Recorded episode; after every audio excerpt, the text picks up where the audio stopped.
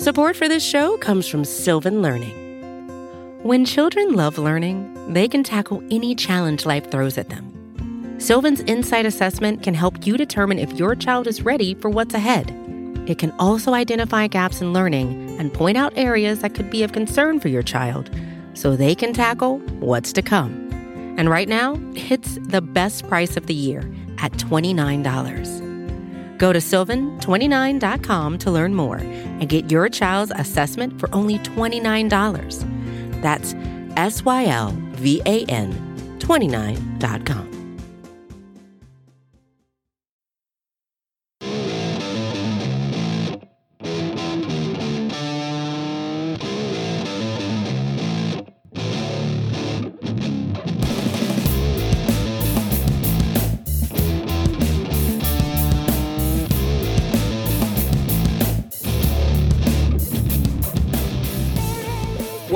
everybody, and welcome to episode 197 of the Talking Chop podcast. I'm your host, Brad Rowland. It's been a while for me on the podcast, anyway, and joining me today is the great Eric Cole. What's up, man? What's going on, man? Good to hear you again. uh, yeah, it's been two weeks for me. I did not make it to the Will Smith Emergency podcast. By the way, if you missed that pod, uh, please go back and listen to it. It's still mostly relevant, I would say. It was Eric and Scott uh, in the aftermath of the Will Smith signing, and uh, we did not record a second time last week because of the fact that nothing happened between then and Sunday. So I just decided to leave it as it was. But uh, a lot of fun was had. I listened. I was a run of the mill listener last week on the podcast, I, and I, I, enjoyed it, Eric. So thank you for doing that. There's nothing run of, run of the mill about you, Bradley. Nothing at all. I appreciate that. But yeah, please please subscribe to the podcast, by the way. And if you have not already, go ahead and do that. But please go back and check out that podcast. It was fun, and uh, Will Smith on the team. Um, the the Braves then made two signings in the last week or so, including one on Sunday, which was actually well timed. Rare on this podcast did the Braves do something on Sunday afternoon for us instead of Monday morning after we record on Sunday night. So I really appreciated. Yeah, it's usually move. like an hour after the podcast if it happens on a Sunday. Yeah, or first thing Monday morning or something yeah. like that. Um, so you know, knock on wood, they could sign Josh Donaldson um, at some point during this podcast, um, or maybe after. If they do that, I'll be okay with it. But um, yeah, the, I guess the big headliner for right now, and we'll go back to Chris Martin in a second when we finish this one topic. But uh, Travis d'Arnaud is now a member of the Atlanta Braves. And uh, by the way, unless I missed it, maybe I'm wrong about this because I was out of pocket a little bit on Sunday. Was this another one the Braves just announced themselves? Yeah, uh, and it's this isn't just a Braves thing. It's kind of weird that like like Rosenthal's not getting these scoops, not Joel Sherman, uh, not even the ghost of Jon Heyman, who you know has not exactly been getting the scoops quite as much as of late. You know, it's not beat writers. It's you know the White Sox announced the the Grandal signing. It's it's been kind of a theme now that the teams are just announcing the deals, and it's not something that's leaking to the press, or if it is, it's like immediately before the team's about to announce. So yeah, I mean the, the the Braves announced this one came out of nowhere, and you know now they have a second catcher. Yes, they do. And um, I was a little bit surprised when I saw this come across. Not shocked, and I processed it a little bit in the last couple of hours. Since the word uh, broke of this signing, two years, $16 million was a little bit more than I expected them to spend on a catcher. Um, I will say the caveat with that being that Yasmani Grandal is off the market. He signed earlier this week with the White Sox for quite a bit of money, uh, four years, and uh, a lot of money, I would say. So I was not upset the Braves didn't go into that sweepstakes based on the number that he got. But with him off the market, you could certainly argue that d'Arnaud is the next best available player. Um, you have other options. You know, Jason Castro has been a very popular name floated out in Brave circles, but um, it wouldn't be difficult to argue that d'Arnaud was the was honestly the best catcher available free agent free agency wise um, at this moment. And with the Braves potentially seeing him that way. I think you don't give him this contract if you don't think he's the best option available. That's at least the way that I would read that, um, considering the market itself. But what did you make of the signing? Because I think he's an inter- interesting player that we'll definitely dive into. But what was your sort of top line take on this one? I was a little bit surprised. Uh, and again, it was mainly because of what you said. Just that I just didn't think that they were going to give eight million dollars a year to a catcher once Grandal signed. I just thought it was just going to be a guy, and it was going to be whatever guy they could get on like a one or a two year deal for like a cheap deal you know, you know, one of the Alex Avila types or something like that. I just thought that's what was going to happen. Just a guy that can, you know, man the position, and that they were going to move on to, you know, different positions to try to spend the money that they're going to end up spending. Um, this isn't an expensive deal, I will say. I mean, I know that like eight million dollars a year, like you know, in Braves terms, like you know, it's it's hard to kind of wrap your head around giving anyone that much money, but that this is clearly a been an organizational shift this offseason to spend a little bit more money on a per per year basis to kind of get the guys that they want in there. They got they pay, they're paying Will Smith thirteen million dollars a year, paying a, a, reliever thirteen million dollars a year. I would have been shocked that if at the beginning of the offseason that someone would have told me that they were actually going to do that at all. Uh, and in addition to giving up a draft pick, and then you give up eight million dollars a year to d'Arnaud, it's not. We, we were talking a little bit about this in the Talking Chop Slack channel, and it's you know, Ivan's like a really, really smart guy and kind of takes things from a very sort of like strong analytical viewpoint as to kind of how much guys are probably worth. And what his thinking was that maybe it's a little bit of an overpay of like over the course of the entire deal, maybe two million dollars uh, more than maybe he thought that he would get over the court for, for on a two year deal. But again, that's not a crazy overpay. That's just kind of guaranteeing that they may have paid a little bit more to get the guy they wanted. And this is a guy that, you know, up until last year was a really good pitch framer, which is something that's really being valued highly across baseball right now. If you look at his Fangraphs WAR, you know, kind of retroactive a bit, you know, when he was coming through, you know, and those those lines were getting posted as he was coming through with the Mets, and you know later when he was traded, you know the lines didn't look as good until they started kind of incorporating pitch framing into his catcher WAR, and it was his time with the Mets was particularly good in that regard. The only thing about him is, that he's just been injured so much. Uh, you know, missed with Tommy John surgery, had a has had a kind of a slew of little injuries here and there that have kind of taken him out for chunks of time, which is kind of what just happens with catchers, this, unless like the really top end guys that just managed to stay healthy. Just got these guys; those guys just get dinged up. So for a guy that is going to be sharing time with Tyler Flowers, I imagine that d'Arnaud would get the the majority share there because I just don't see running Tyler Flowers out there more than 50 or 60 games as a, a good idea unless it's kind of one of those you know it makes you know comes in the last couple innings et cetera et cetera that, that those types of appearances don't aren't necessarily ones that bother me so much with Flowers. Um, it does change some things with the bench because when you had you know Brian McCann and you know Flowers, you kind of had that bench bat option of you know whoever the other catcher was. Uh, these two guys aren't necessarily guys I'm super excited about coming off as bench bats. There's ones that, at least not ones that have particularly high value. So maybe that maybe changes the roster calculations a little bit. But overall, I'm fine with it. I mean, again, this is the once Grandal signed, the rest of the options just weren't good. They just weren't you know, I've had people like, you know, like they, the Braves should have traded for Reese McGuire, who's a guy I'm not even sure was even available, and is kind of a young catcher for the Blue Jays, you know, or they should have traded for the guys that the, the White Sox or the Padres have. And you don't know those guys are available, and if you do, if they are available, you don't know what the costs are. So it's not something you can say the Braves should have just done this instead. Um, it does kind of force the Braves' hand though a bit and it comes down it, it's becoming more and more clear and it's something we've suspected for a while is that this offseason is going to be measured by who's playing third base and who's in the starting rotation. Because if they don't have someone that's you know manning the manning third base that's going to be providing a real bat in the middle of the order, that creates other problems because right now your cleanup hitter is Nick Markakis, and that's just not going to work. and uh, yeah, that, you're, you're just trying to get it to me right now, Eric. That was what that I, was. I, I, um, I, am, I am, and you know, again, if they if they sign like if they sign Moustakas and then they sign like a higher end starting pitcher or they make a trade and upgrade somewhere that we haven't really predicted, then all those things have to be taken into account. I don't think this move changes any of the calculus because I don't think it's for so much money that prevents them from doing what they wanted to do. And I do think that it's a you know he'll he'll do an, a decent enough job. I mean, it's friendly reminder. We just had Tyler Flowers, who had a terrible year offensively, and Brian McCann, who was good for about two thirds of the season, and for that last third, you know, it was basically a husk of his former self. And they still put up decent numbers. You, the the bar for what you need from catching is remarkably low. And you got and you have two guys in the fold who at least have a history of being strong pitch framers, which is a big part of the value that catchers provide these in this day and age. Because since the run since running games aren't necessarily things that you have to control as much anymore, and d'Arnaud's been pretty good at doing that, even if, it, that, if that's not the case. What is going to decide this offseason is not this position. So if we end up, you know, in February mad about how the offseason's going, at least on my end, it's not going to be because what's going on at catcher. Yeah, I, I totally agree with that. I do think that, and we've been consistent about this on the podcast for you know three years now. Catcher, like you said, the the baseline catcher is so low. I am gonna say this right now today with with pretty big confidence, barring major injury, the Braves have an above average catching catching duo right now. Like that that's yeah. full stop. I mean, it's not like they're going to be the best in the league, you know. And we said this the same time about Flowers and Suzuki back in the day uh, for basically a 2-year period those guys were not all stars on their own, but when combined, they were two solid options. And most teams, I would say the vast majority of teams in the in the majors do not have two solid options. Even and the, no. te- the teams that have stars play them 120 times, so they play they play a lot more. But the other 40 games, they have really bad options usually, and most time, most teams that are trying to split up do not have the talent level that d'Arnaud and Flowers have. Obviously, Flowers is a little bit older, and d'Arnaud has injury stuff that we're going to talk about in a second. But I do think the baseline on paper right now is that the Braves. It's not terribly sexy, but they have a above average catching duo at this moment, and that's that's okay. Like w- once Grandal was off the market, you know, I mean, I guess Trey Trea was an option clearly, but free agency wise, you just weren't going to do much better than this.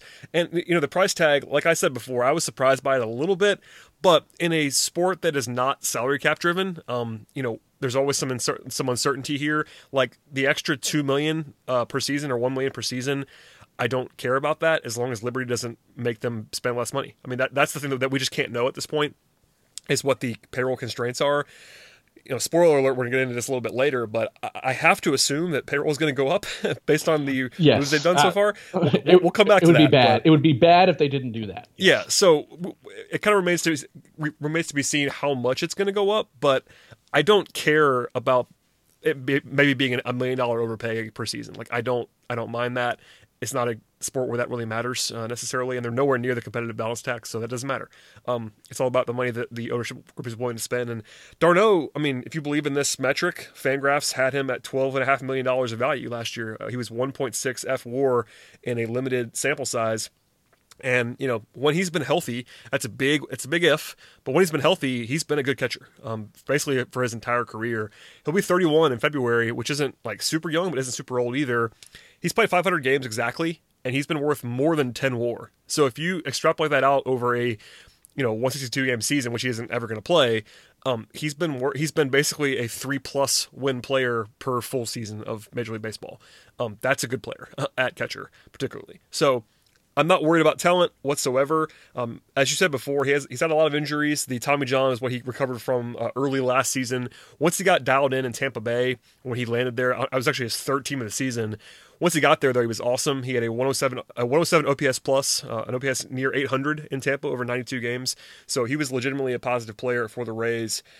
And you know, early in his career, it wasn't one thing. That's kind of the weird thing about d'Arnaud is that he's had a lot of in, a lot of injuries. I looked this up earlier.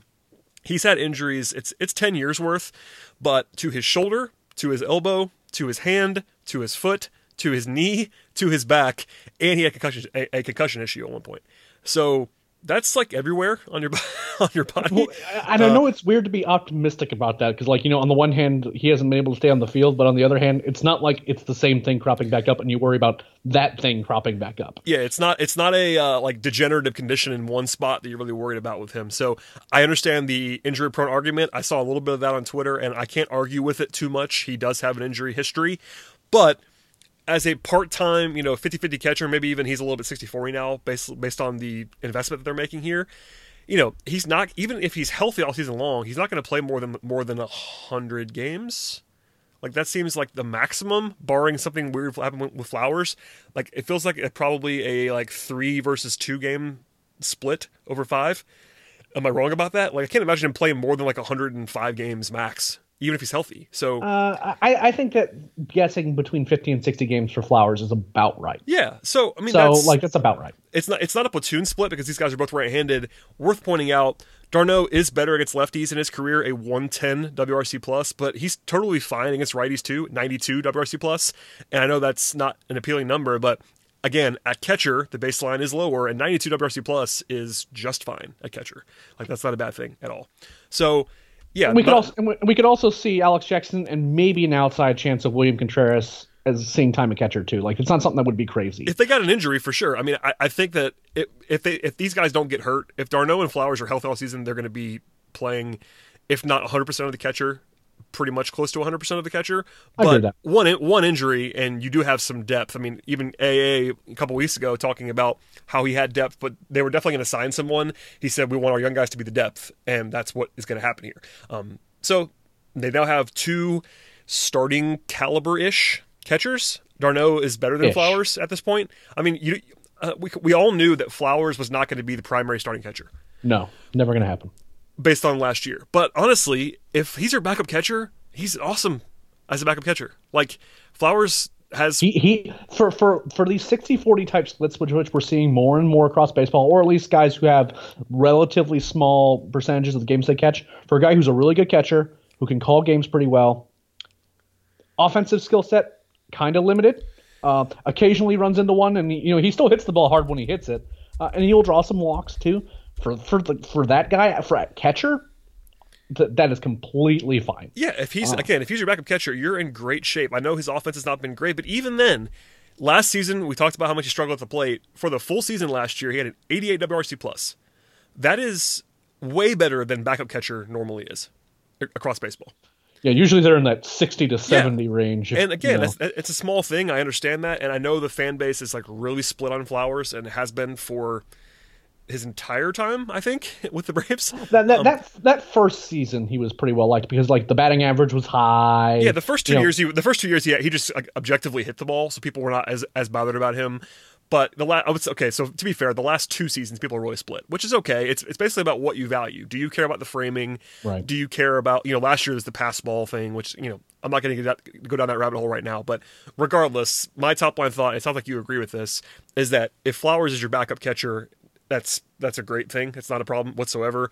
And d'Arnaud, if he is healthy, man, like is a good player. I mean, let's talk about him a little bit more as a player. He has a career 97 WRC plus. Um, so basically, you know, almost league average. That's again a big win at catcher if it's a real number.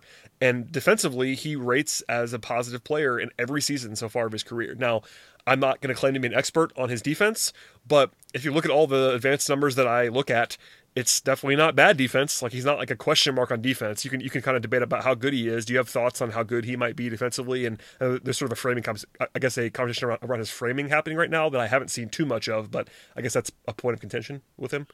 Well, it's more that he had good framing numbers, but I think people are a little bit skeptical of framing numbers in general right now, and that the framing numbers dropped off last year. Now, my thinking with the with why his numbers dropped off last year is that he had to manage three different pitching staffs last year, and that you know when you're talking about pitch framing and you're talking about understanding where guys generally like to throw the ball and how the ball comes in and how to kind of you know steal those strikes, get the extra inch in towards the zone or moving the ball back up and things like that. It matters a lot as to kind of knowing what your guys are going to throw and what they're going to be doing and being able to anticipate that a little bit. And I could see where it'd be a little more difficult to like be an elite pitch framer or at least be a good one. Um, so I think that he's going to end up being a good pitch framer. It's it's hard to be elite, right? Like there's just those those elite guys. You know, one's on this Braves team. I mean, that's one thing Flowers is really good at is, pitch framing. Uh, even if you have issues with the, the other things that he does, but in terms of his defense, the one thing I looked at and I kind of noticed is that it doesn't seem that people are running on him a ton, which does seem to help his case a little bit, right?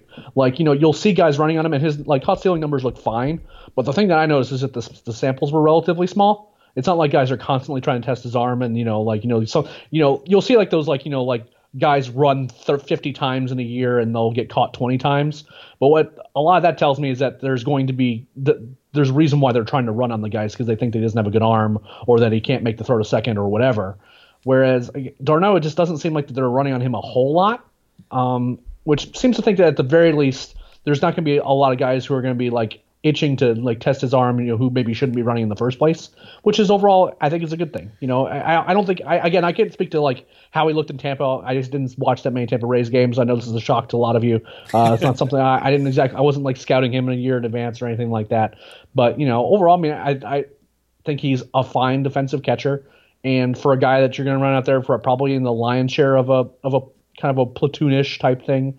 Um, I know there's some folks who were like, you know, he's not, he's right-handed. You know, how can it be a platoon? I'm like, if you can, the number of guys who hit left-handed, and especially if they throw with their left hand and also catch, is very very small. So this, you know, it's not. It was never going to be a true platoon lefty versus righty type thing. I mean, and, they, they just they, they just I mean last year they had McCann, but the, the two previous years it was Suzuki and Flowers who were both right-handed. This is not a revolutionary idea. no, no, it's not. You know, if you were looking for like a lefty that hits for power and stuff like that, you know, McCann just retired and he hasn't been that guy for a couple years anyway. And again, the number of guys who actually can do that and hit from the left side is just incredibly small. And if you're if that's what you're wanting, then you're either gonna have to pay an absolute premium for it, or you're just not gonna get them. So you know, for the guy that you're going to get, what you the, the Braves seem like they're going to have to end up getting after Grandal was off the market, and again, he signed for a lot of money, and I would say that I would prefer to have d'Arnaud I'll, I'll say this carefully. I think that there's a mo- there's a lot of scenarios where I would prefer to have d'Arnaud on this deal than Grandal on his deal, the I one mean, that he uh, ended up playing with, with the White Sox. I, I was going to ask you that just because, you know, every caveat is in play here where I am operating under the assumption that there is a fixed salary limit. Right. Um, obviously, Grandal is a better player. No one is saying otherwise. And if money doesn't matter at all to you, which it, it shouldn't matter because it's not your money, but if we assume that there is some sort of salary limit, then you have to consider how to allot that money. It's not the Yankees of old where you could just buy everybody buy everybody. So with all of that said, I could certainly make the argument that two year, sixteen million for d'Arnaud is a better value than the four year, fully guaranteed deal that um, Grandal got. Now, again, Grandal is a better player, but given the constraints that we think are in place for the Braves, I could certainly argue on behalf of d'Arnaud over Grandal. Again, he's not a better player, but just with all that we know right now, it, it kind of makes some sense. And honestly, again, like who did you want the Braves to sign? Is my is my question to people. Even if you just, even if I grant you that it's a slight overpay, like it's basically Jason Castro. Like who else is available? Like is is Jason Castro better than Travis Arnaud? Like sure, you could argue that he is, but not by much. If you even if you think that, I wouldn't say that flatly. And if you want to say you prefer that, okay, I understand. But it's not like there's a big chasm there. Like d'Arnaud is a good player. It's that, just- at, at that point, it's just a matter of preference. Yeah. And there's and there's and there's reasons for it. But you know, like you know, d'Arnaud's injury history is real, Yes. and you have to wonder about whether or not his success in, with Tampa is going to translate over to the same level of, success with the Braves. Now, if that happens, then the Braves actually got a steal because again, talking about a, a catcher that had an, you know an 800 OPS, right? But the again, there's permutations where like if you sign Grandal, like what does that mean for what the Braves do? Does that mean that they can't sign Donaldson? Maybe that that, that seems likely in that scenario. If they had signed the same deal, Grandal, to the same deal. Now, does that mean that they can still sign Moustakas? Maybe, and maybe Grandal and Moustakas is better.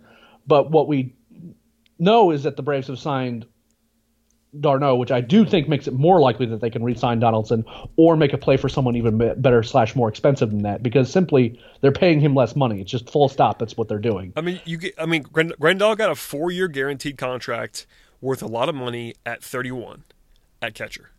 Like that. That's a lot of money. It's four years, 73 million dollars. That's a lot of money. He got paid. Like I, I'm not saying he's not worth it because if he's, if he's the guy he's been the last couple of years, he is worth that much money.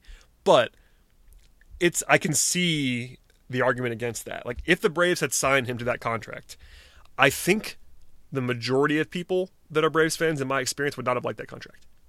I think they would have been excited about it in the at the time, but then the end results of what they could do Well, yeah, after the his, fact. his his first slump, it would have been like, oh my god, four years, seventy three million. Um, Well, it's more just like you know. Well, does that mean who do we have playing third? Who can we afford to? well, yeah, that's the thing. I mean, that's the question that we're gonna get to later. But like, again, if we assume relative constraints, I, I just don't see a scenario where you spend the money that, that they spent on the bullpen already, which we're gonna come back to with Chris Martin in a second, plus Grandal plus Donaldson. That just doesn't seem like a thing. Like that doesn't seem like it's possible within the constraints that we at least are assuming.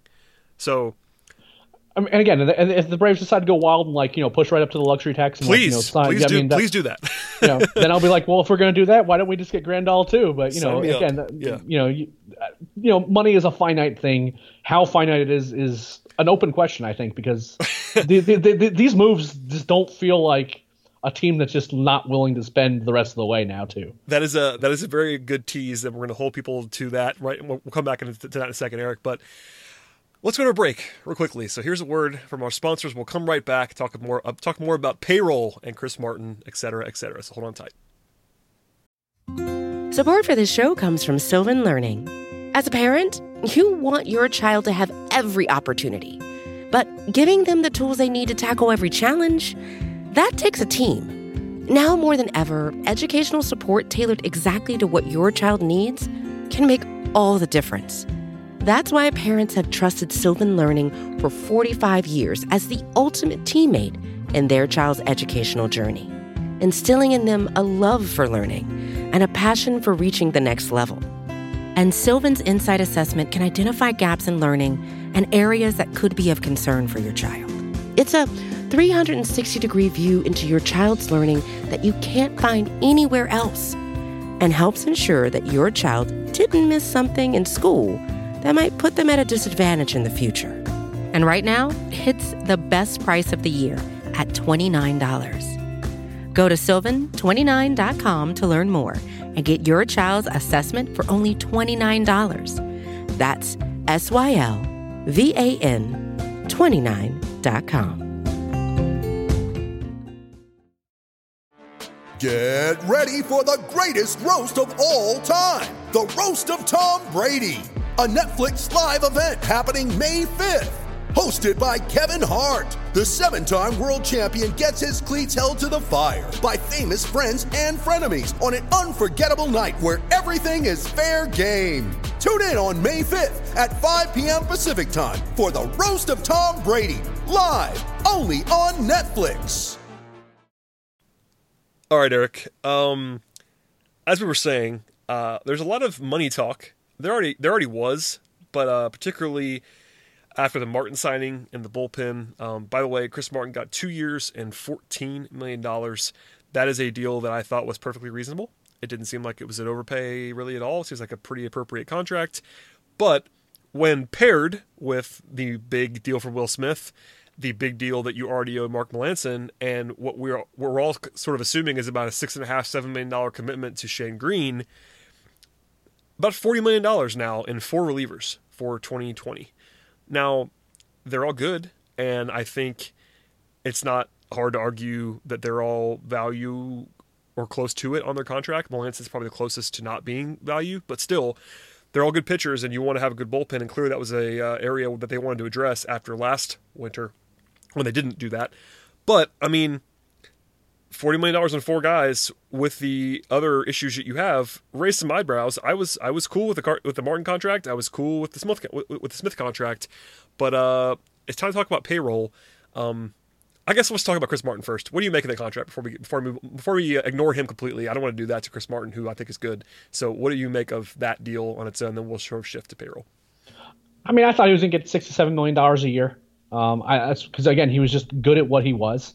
You know, he's not your, you know, the guy that you're setting up in the most high leverage of situations, but he's a guy that you, if you have to throw him up in those situations, you don't feel terrible about it. You know, he, I, I always kind of, I liked him a lot just because of the re- reverse splits thing, and I just, I like reverse splits guys just in general, just because it's funny to me.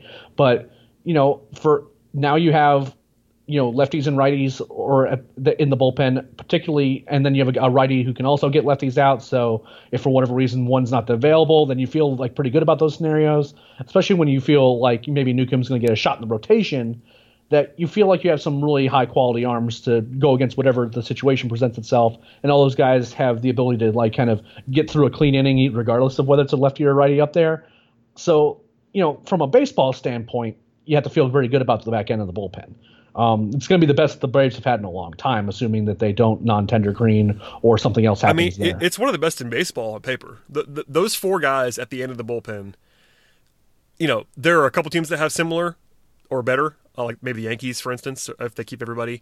But that's one of the top five four-man groups in baseball at the end of, at the end of a game. Like they have four above average relievers, and teams don't usually have four of those guys. They don't have Plus the lights Jackson. out closer. I understand that, but just a bunch of good players, man. But I mean, by the way, and if you, if you throw in Sean Newcomb, if he's still there, like that that five man group becomes pretty. Luke Luke Jackson too. Yeah, Luke Jackson. I mean, Darren O'Day as like the seventh reliever is like good. Yeah, the bull, the bullpen looks good. It looks very good, particularly if Newcomb is still there. Like, and even even without him, even if he ends up starting, which we'll get to in a second. Um, regardless, this is a good bullpen, and we talked a lot last winter about how bad it looked. And by the way, we were 100% right about it for about two months, and then they made and then they made a bunch of trades. But this year is it's night and day, man. The bullpen is honestly at this moment the best part of the team, like pretty clearly. I think. Uh, top three hitters, the top three hitters in the well, yeah. I mean, I, am saying of the of the three like groups, lineup, rotation, oh, fair bullpen, enough, fair enough, fair. Bullpen fair. is better than lineup. I understand the top three hitters are awesome. There's no one that would question that, but you know, if you factor the factor them in alongside the rest of the lineup right now, I wouldn't say that that's better than the bullpen. I think the bullpen is the strength of the team at the moment. Yeah, I think that's fair. I mean, we can talk. We it's always fair to talk about like how much it's value. Sem- it's like, semantics like, for sure. Well, yeah. Well, that like the like even if like your bullpen's really good, how much more are they really going to be able to give you versus what you know a guy like a Ronald Acuna Jr. or Freddie Freeman's going to be able to give you just by himself? But um, yes, in terms of like the in terms of the actual position groups, the bullpen appears to be a strength. Now it, there is kind of this weird open question as to whether or not the Braves are either going to trade or like non-tender Shane Greene because of money issues. I think that just kind of comes. I mean, it's possible uh, because he, he's gonna be he's gonna get real money in arbitration. But I do think that I take AA at his word that right now they're looking to add to the bullpen. Uh, well, and obviously they've done that, right? Um, and you know, again, the Chris Martin deal is one that I'm fine with. It's not for a crazy amount of money, but they've invested a lot of money in both bullpen, and now they're opening to like their their payroll as of right now without a starting third baseman, and without you know at least one rotation piece. You probably you're probably end up getting two. Is their payroll is right where it was at at the start of the season last season, and you know you can make your jokes about financial flexibility and all that stuff, but this does not these moves. You don't make these moves with the holes you have unless you're not willing to spend significantly more money. I just don't think that happens. Now, if what happens is like they sign some replacement level third baseman or you know they you know they decide to platoon Camargo and Austin Riley over there and then they only go with young guys in the rotation, I take that all back and I'll be just as upset as everyone else will be. but but I don't think that's going to happen. I just don't. I think that they really do want Donaldson back and unless he gets, you know, a really like a crazy offer from you know a team like the Rangers or something like that, where you know they give him like four or five years or something, then you know you can't you can't sign him to that. But if he you know if they if the, the deal is relatively close to what they think he's worth, then I think that they'll end up signing him back. That's my gut feeling right now is that they're willing to spend that kind of money to bring him back, uh, and then the rotation you know after that it kind of depends on how much more they're willing to spend per year, and that's and that I, I, I, wish I had a great answer to it, other than I get the feeling that the Braves are probably willing, a little more willing to spend right now than some people are giving them credit for. And all of the stuff about what how they've spent money in the past and how unwilling they've been. Look, Anthopoulos the last offseason, it was all about value. It was all about making sure that you know he was getting, you know, not paying you know long term deals and not putting a bunch of money down for guys that he that had real risks of not putting the, you know real value on the field uh, whether because they're older or whatever. You know, this feels different. You don't; these moves don't make sense unless you're willing to make upgrades elsewhere. Because like these are like the moves that you make at the end of an off season to like finish off a, a a, a, roster to make a World Series run. You know, like okay, now we've got our big time reliever. Now we've got a catcher that we know is that we have a good feeling about. They at least provide some real value. Are they doing it in kind of a weird backwards order? Maybe, and maybe it kind of you know puts themselves in some weird negotiating positions in terms of everyone seems to think that it looks like they're trying to go for it, and that's what seems like that you know both the ownership and you know Liberty Media and what Anthopoulos has said. All that seems to think like they're really going to try to make a push this off season the, the the thing that's just going to mess everything up in terms of predicting who or what that could be is going to be trades. And you know, yeah. given that the, the, the 40 man roster looks awfully clogged right now, even if you take like Rafael Ortega off the 40 man roster, and even if you know you know the John Ryan Murphys of the world and things like that, you know, it does feel like that there might that a little bit of clearing might end up happening. And whether that means you designate guys for assignment and get them off the 40 man so you can make room for additions or whatever, it's I, will say that this is a really interesting payroll uh, place because it does not feel like, and again, this could come back to being wrong, and that they just go cheap everywhere else. And again, my tone about the situation will be vastly different if the big signing of the offseason was Will Smith, right? Yeah. Because that that because that means that they didn't get Josh Donaldson. They definitely didn't get Mike Moustakas either. Uh, they didn't get the top free agent that you know in the rotation for third base or wherever. They didn't upgrade in the, the outfield. They signed Nick Markakis back. He's gonna be batting cleanup unless Austin Riley comes you know and breaks out or something like that. If all that happens, then I'll be just as frustrated as anyone else. I just don't think that happens. And from a logical standpoint, it just doesn't feel like that's going to be what's happening. Yeah, I, I tend to agree. Obviously, I am a famous skeptic when it comes to this team spending money because it's a faceless corporation that I don't trust to spend money. But the moves, like you're saying, definitely forecast a raise in payroll. Like it's just the way that they're operating right now. And by the way, Mike Plant, a famous Braves executive, gave the following quote to the AJC this week or somewhere. At least they got it from somewhere else, uh, and it, it was quote: "We're set up to win, and we're going to go after it." End quote that made the rounds, and rightfully so. You know, I the question really is the degree of whether they're going to go for it because honestly, with payroll where it is right now, somewhere in the 114, 115 range, they almost have to have a higher payroll than they did last year. Um, At least. At least to open the season. I just because even if they don't make another big move, which would frustrate everybody, they have to pay somebody to start baseball games as a pitcher. Like even if they did the unthinkable, in my opinion, and went to a Riley Camargo platoon at third base, they don't have starting pitchers that could fun- that that can fill two spots. I can't imagine they're going to open the season saying with a straight face that we're trying to contend for a World Series and have two of the kids in the rotation from day one. That would just stun me, honestly. One is not crazy. One like if you if you really believe Yeah, that one, one ready, is not insane to me, but two two would be insane to me. Like, I, I guess okay. Here's the way they could do it. If I, if I'm going to be as pessimistic as possible, you go into the year. Um, somebody somebody cheaps out somewhere, and you go with Riley Camargo at third base, Newcomb as the four starter, and the kids at the fifth starter. That's the nightmare scenario. I, I want to go ahead and call dibs on the podcast if that happens, happens. yeah, oh it would be. It- no, it's not, and it's not going to. I, I, I'm, I tr- I'm so. trying to be in- uh, sort of intentionally ridiculous on that because they're they're gonna, like like we said, they're gonna pay somebody else. I don't know if it's gonna be Donaldson. I don't know if it's gonna be Moustakas. I mean, would it stun you, Eric, if they went a little bit cheaper at third or starting pitcher right now? Because that's the thing. That's the question that I have. Are they willing to spend on both of them still, based on everything else that, they've done? Because they, they've now spent real money on the bullpen. They spent more than we thought at, at catcher. Does that mean you have to go a little bit cheaper? Like, is the four starter Julio Teheran, for instance? Like that that's an option that's on the table for you if they wanted to go out and spend eight million dollars on Julio Teheran. Like, I'm not saying they're going to do that, but is that something that would surprise you now if they went a little bit cheaper on the other spots that are glaring holes? It wouldn't surprise me if they ma- they're going to spend on one of those positions. I agree. I, I th- look. Let's just go ahead and say that. I think they're going to. If something weird were to happen, like for example, like there were like rumors that were kind of like circulating around that Marcell Ozuna was on their radar, which is again that's an outfield position that you know That's basically they probably a, they probably uh, you have you have to trade somebody for that to make any sense. Uh, well, yeah, well yes, and again like Ender Inciarte has kind of like been, I guess perpetually on He the would be- he theoretical be trade the block one. forever. yeah, Yeah, um, or if like you know they they did the ultimate bait and switch and like traded away Nick Markakis or something, which that would, be would not happen. that Not that, that would be high comedy, but that that's not going to happen. not a chance. Uh, um, so again, Inciarte would probably be the guy that you trade away in that scenario. Um, and again, if like you have to pay Ozuna, then you know maybe then yeah, I could see that.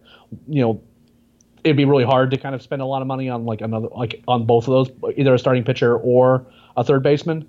Um, you have to you have to you'd have to pick one. I don't think you could do both in that scenario. Or again, if a trade happens where they take on a contract that's like you know significant, um, you know, famously, you know, names like Francisco Lindor and you know Mookie Betts are like perpetually thrown around. Kris Bryant is available as well, apparently. Yeah, yeah, and again, if th- if those things happen, then you know everything, the whole calculus kind of changes. But if we're just talking about free agency, I could see a scenario where both got they they they, they sign like a really good at one and a pretty good at the other.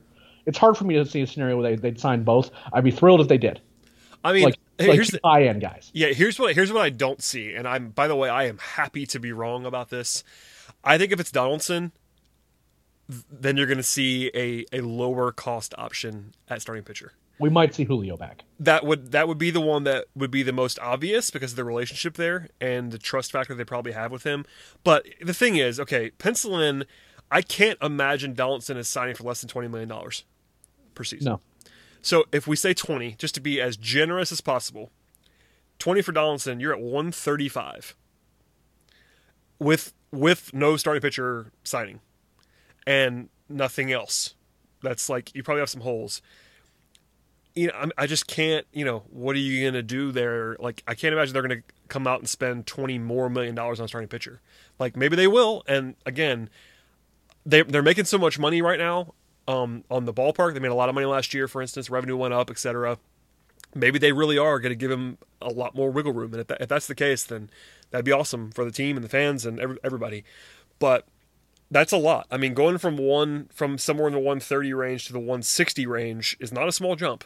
Um, and you would need to go to the 160 range if you were going to sign Donaldson and try to make a splash as starting pitcher. Like they might do that still, but uh, yeah, that's what I don't see happening. I'm happy to be wrong, but you know, it's. I think Donaldson and Julio would be interesting, just bringing the band back together. Uh, Moustakas and your favorite starting pitcher X would be an interesting combination as well. I will say.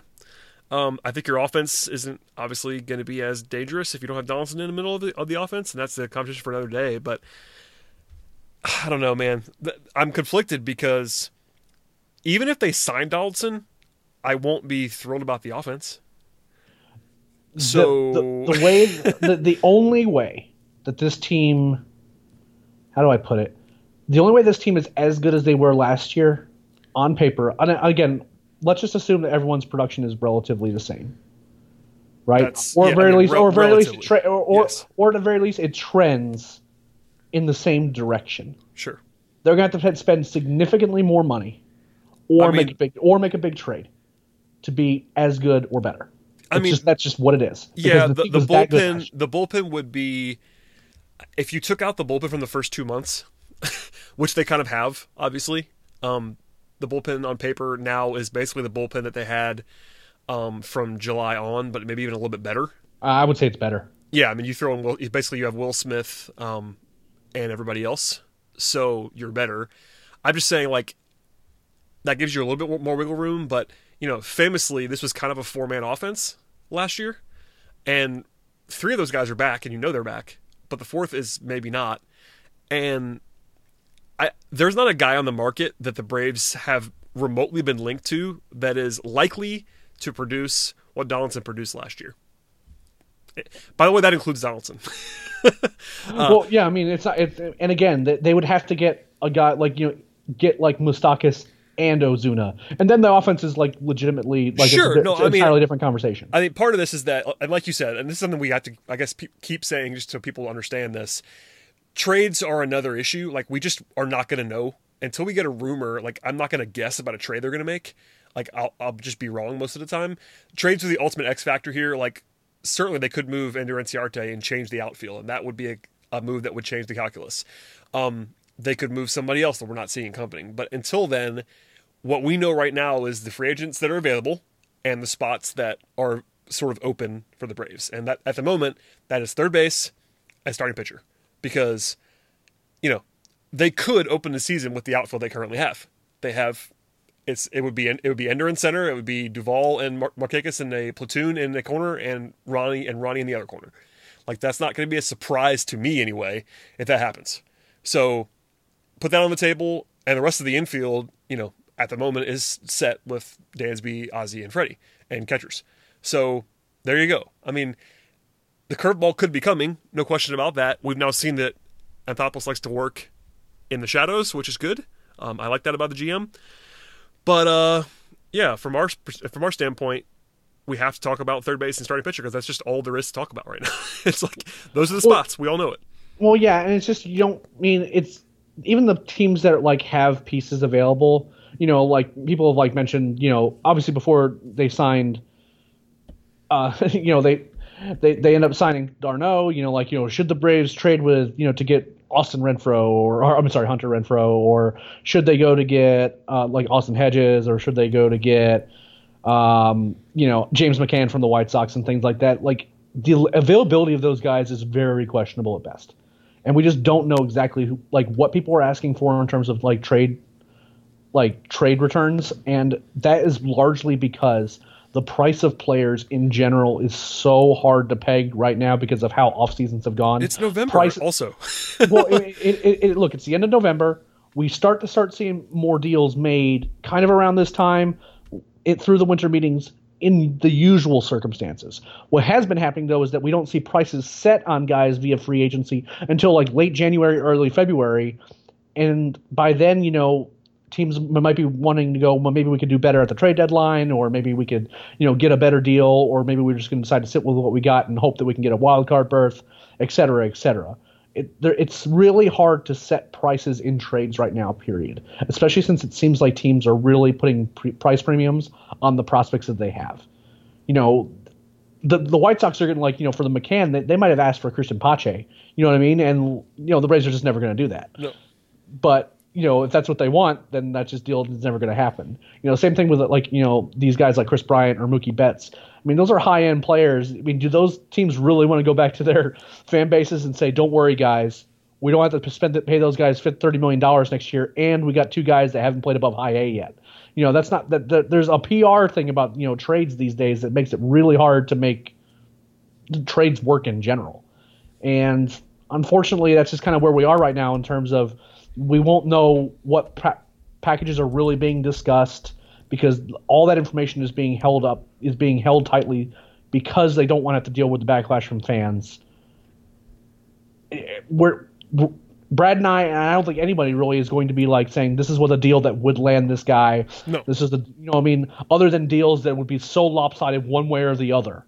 You know what I mean? And those deals would just never happen you know, I, I, get proposals from like random other play, players' fan bases. They're like, um, "Do you think a, a, you know a deal that would include Christian Pache, Drew Waters, and Ian Anderson gets the deal done?" And I'm like, "I'm sure your team would be happy about it, but I don't think there's any chance that the Braves would do it."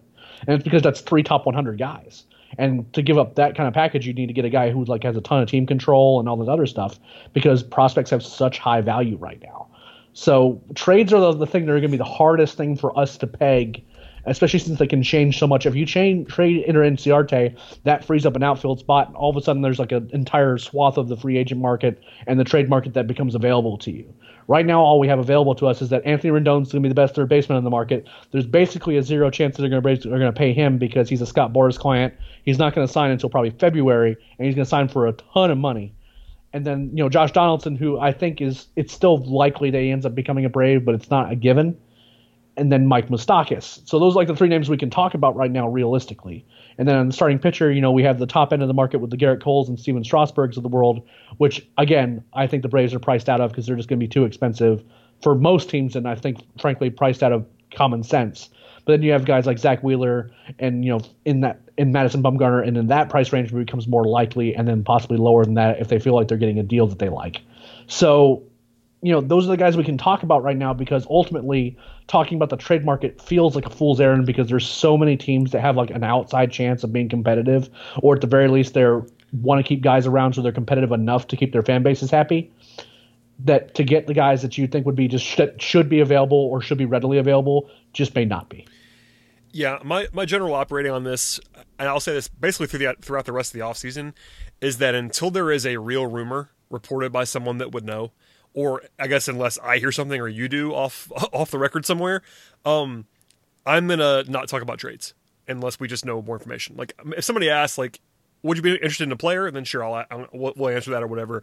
But in general, like I'm not gonna just make up trade scenarios. Like that doesn't do me any good, honestly. It's just like could they be relatively informed? Sure, but until we get some actual reporting that the Braves are in on a guy, by the way, which doesn't hardly ever happen in this regime, they don't like nope. to talk to reporters. With really fine. a lot with a lot of teams now, like it, like deals and trades just aren't being broken. Like I feel like we're not. spoiled at the moment because we've gotten real stuff to talk about now for three or four weeks in the off season in a row. Um, that's going to stop at some point because the numbers just don't bear it out. Like the Braves can't make a signing every week the entire offseason. like they're not going to do that. And right now they're three for three, three weeks in a row on signings. Um, that's not going to keep going. But uh, while it's happening, we'll we'll take it. I, I enjoy the content, um, and maybe we'll just get a real rumor or two every week, and that'll carry the carry the day. But I mean, I feel I feel pretty good. I mean, I guess that's the way to sort of wrap this up, Eric. Is how do you feel about all this right now, knowing everything that we've said about the uncertainty with everything? Honestly, I'm pretty positive about the way this is going. Um, all the tea leaves out there, I'm allowing myself to think that the Braves could and maybe will spend to a level that is commensurate with going for it, whatever whatever going for it means. Honestly, going for it for me on the team that just won 97 games is going for the World Series and spending like you're going for the World Series. And I'm hoping that's what they mean. But until they do it, there is some uncertainty, but I actually feel pretty good. I mean, I've liked all the moves in a vacuum. They've added a bunch of good players on reasonable contracts. No absolute heist yet in the way that they had got some extensions done in the last year with with Ronnie and Ozzie, but all these deals are deals I um, sign off on. Like they're not ridiculous value, but when you're signing for agents in November, you're not going to have that, and they just got a bunch of good players. Yep, I mean they got they made some improvements in some areas. That is always good. Uh, for me, it's just going to come down to what the lineup looks like and what the rotation looks like, and that's just going to come down to third base in the rotation and what happens in free agency and trades. So, like all these moves are completely fine. They're just they just are. in the vacuum, like you said. The the ultimately what's going to be n- none of the moves have been made so far make or break the offseason. I'm not going to look back on the Will Smith signing and go, that was the biggest. If, if that is what we do, is that we look back and go, the biggest addition they made, the Braves made to the roster, is adding Will Smith, then that is a disappointment. Unless But unless just- unless you mean you said addition, so I'm trying to make sure people don't yell at you. Um, you would be counting Donaldson as an addition, for instance. Like he's not an addition because he, was on- he was on the team last year, but he is an addition if they sign him. Is that, is that that's what you're saying, right? That, that that's that's pretty accurate. Yeah, I mean, because again, like I just want to make I just want to make sure that you're saying like you know I, I don't want someone to come with as a semantic police. If they sign Donaldson, that is not that like that that counts. You know what I mean? Like that Oh yeah, no, he is not on the team right now. right. He's he he's just not. He is he is he's not. I guess he's not technically an addition because he's returning, but he's not currently on the team. So I want to make pe- make sure people understand what you were saying. Signing Donaldson is good. Yes. if that is the biggest free agent contract that they sign this offseason and they don't make a trade, that is bad. Yes. But I but everything about these moves, like you again, these are the types of moves that you normally would make to kind of round out a roster to kind of like get that over the hump. If you do these and then you don't like fill third base with like a really good player or you don't add a really big piece in the rotation or something like that, these moves just don't make very much sense. They just don't. And if that's the case, then you know, by all means, you know, you fire off your angry tweets at will. But right now, I am with you that this is a very, this is the trajectory that you would want to see for a team that seems like they're about to make a bunch of noise, and it feels like that they are because the Braves and the White Sox have been by far the most aggressive teams so far this offseason. Now they've been, you know, it's been a little bit weird in terms of why how the White Sox have gone about it. Like they they signed Grandal, but they've also kind of, you know, been locking up their own guys and kind of it feels like that they're trying to make a playoff push too. So it kind of adds some more bitters to the, the fray. Then and the White Sox seem to have more money than sense at a lot of times.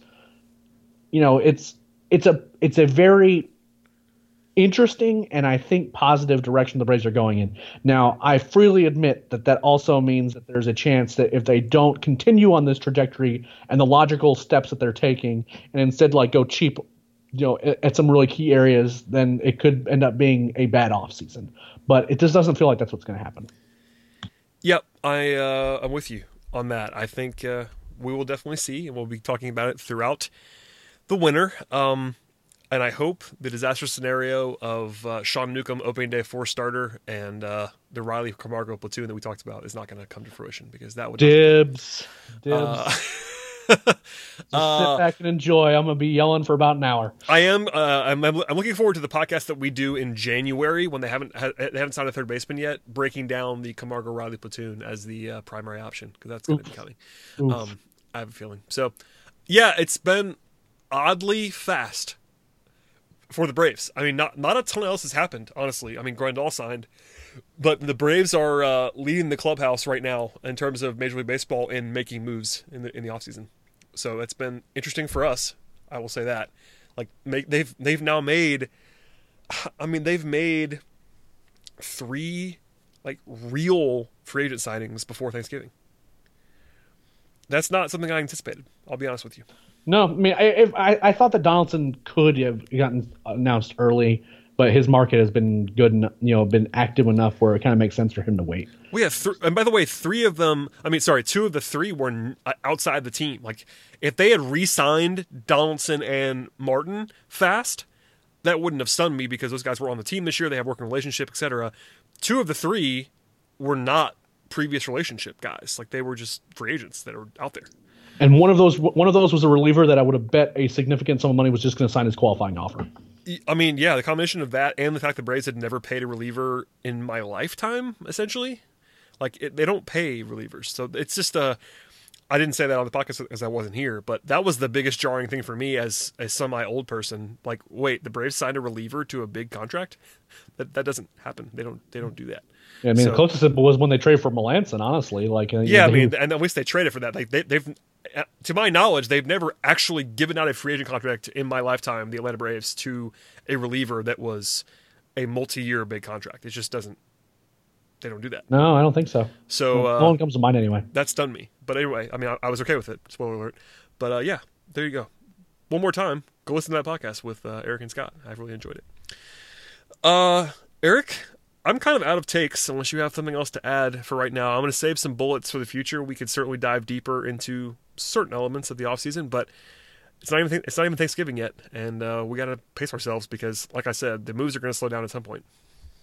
Yeah, I think that anyone who's being super self-congratulatory or super angry about the moves that have been made so far, I think is in for a long off season simply because I just don't think that any of these moves are the ones that are going to be kind of making or breaking what's going to be happening this off season. So to those of you who are like super excited about what's happening versus and those who are super upset about what's happening might want to just take a bit of a breather because again, these kind of narrow the focus as to what the Braves can do to kind of make this successful offseason. I don't question that at all. But I think that a narrow fo- focus isn't necessarily a bad thing. And there's also the chance that they could just make trades and just kind of, you know, go come out of left field and do things anyway. Just kind of the. Right now, I think the correct course for fans in general is just to be kind of is to be lukewarm, like, oh wow, this is a good direction. You know what I mean? Like this, there are positive things happening, but ultimately it's going to come down to the big moves that they make, the the in the important holes they need to fill in the lineup. Where you know again it's it's very top heavy right now, and they kind of need to get some lineup depth because right now it's get it's a little dicey. But overall, my general take is I am optimistic, but cautiously so. Yeah, that sounds uh, reasonable, Eric. Congratulations on that, on a reasonable take here on a Sunday in November. And people will still yell at me anyway, and it's fine. Yeah, that's what happens when you host a podcast or whatever we do on a daily basis. So, uh, anything else going on in the world? I know we we could have spent some time on the 40 man, but you referenced it in passing, so I kind of let it go. But anything else going on that people should know about, minor league stuff or something in your life or anything like that? Because uh, I'm out of things. Uh, I mean, I did write up a preview about the Rule Five draft, which has been coming up oh, yes. at the at the, at the winter on the winter meetings. Um, Braves did add some pretty high profile prospects to the surprise of absolutely no one. The four names in particular they added: Christian Pache, William Contreras, uh, Jasseel De La Cruz. They added uh, Phil Pfeifer was a name that we weren't necessarily anticipating, but he also had like a really crazy year where he ended up like striking out a ton more batters, uh, made his way back into the, as a starter after being a reliever for most of his time in Atlanta. Um, and Tucker Davidson was also added as well, which wasn't a surprise either.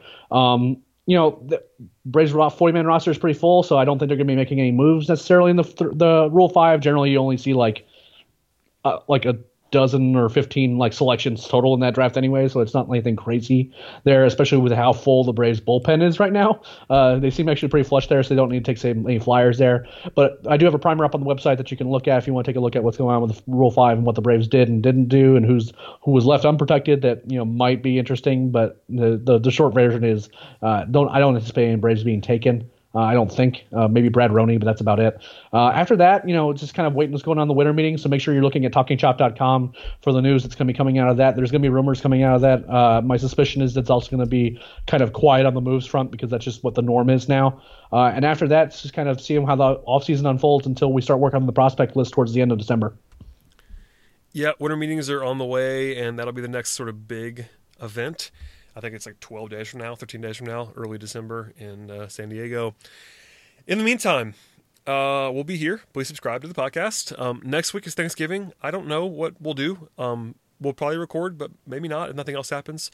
Um, I reserve the right of flexibility in the off season as well. I'll say about that on the podcast, particularly around the holidays. But um, the plan is we'll have a podcast every week or so, and uh, if we don't have one, um, we will break in obviously in emergency fashion like we did last time with Will Smith, uh, even if it's not me. And people seem to like me less and less. So.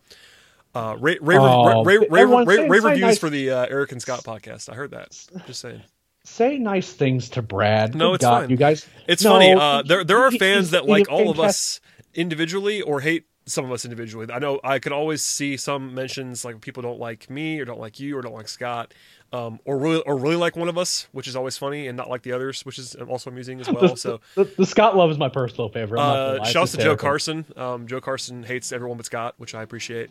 I want Hi, Joe. I want all of you to find someone that loves you as much as Joe Carson loves Scott Coleman. It is hysterical. I want that for each and every one of you. Uh, and it's, it's hysterical. Uh, shouts out to Joe, too, because he's hysterical.